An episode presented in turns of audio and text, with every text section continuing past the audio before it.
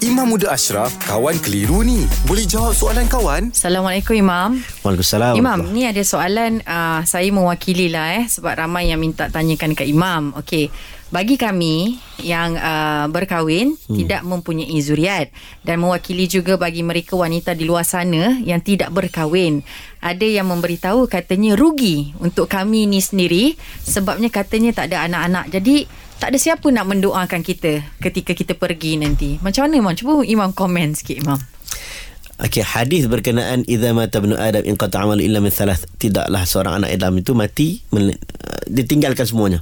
Mm-hmm. Melainkan tiga benda kan mm-hmm. Sedekah jariah Apa tu Doa Waladun salih Anak yang salih Juga ilmu yang bermanfaat Hadis ini adalah kelebihan memiliki anak mm-hmm. Ini kelebihan hadis yang Nabi sebut ni Kita kena hargailah. Kita kena pegang. Mm-hmm. memang ada kelebihan memiliki anak. Tak dinafikan mm-hmm. jadi menunjukkan bahawa ada kemuliaan seorang ibu yang melahirkan anak seorang ayah yang menyara anak sehingga anak tersebut akhirnya mendoakan dia. Mm-hmm. itu kelebihan. Yeah. kita tak nafikan.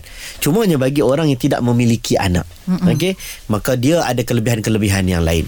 Contohnya macam disebut dalam dua benda yang lain tu iaitu ilmu yang bermanfaat sedekah jariah maka insyaallah dia akan dapat juga dapat juga pahala orang-orang yang mendoakan. Even kalau dia nak ambil anak angkat banyak orang buat. Mm-mm. dia nak ambil anak angkat saya tidak ada anak. Jadi saya ambil anak angkat. Anak angkat ni mungkin mak ayah dia tak ada. Mm-mm. mak angkat mak angkat dia lah salah satu mak dia. Mm-mm. siapa lagi dia nak doa? Mm-mm. melainkan mak angkat dia. Dengan harapan kita bagi anak angkat kita makanan yang baik jagaan yang baik insyaallah dia boleh doakan kita. Jadi kita berbuat baik dengan orang insyaallah orang boleh doakan kita. Dia maksudnya bukan semestinya hanya doa anak yang soleh saja. Dia doa orang sekeliling pun insya-Allah boleh membantu kita.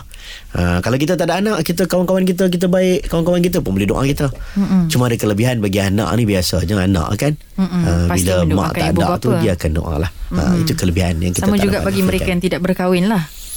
Ya sama Wanita. juga kelebihan bagi mereka tidak berkahwin baik dengan semua orang insya-Allah. Dapat doa orang lain kawan-kawan. Ha? Cumanya memanglah kita, kita kena sebut ada kelebihan memiliki anak. Mm-hmm. Itu kalau kita baca dalam uh, bab uh, mukjizat al-Quran ada perbincangan ulama tentang perkataan uh, perkataan zaujah, perkataan zaujah dan imraah uh, dalam Quran. Kenapa Nabi Lut, kenapa Nabi Nuh, kenapa anak Nabi isteri Nabi Zakaria disebut dengan imraah Uh, kenapa selepas dia dapat anak disebut zaujah Mm-mm. ada istilah yang berbeza dalam Quran menggambarkan oh bila dia dalam keadaan belum memiliki anak isteri Nabi Zakaria tak ada anak uh, Quran gunakan istilah imrah menunjukkan imrah ni wanita. Mm-mm. tapi bila dia dah dapat anak anak Nabi Yahya Quran guna fa aslahna zaujah. Kami sempurnakannya isteri Nabi Zakaria. Seolah-olah macam memiliki anak itu ada kelebihan.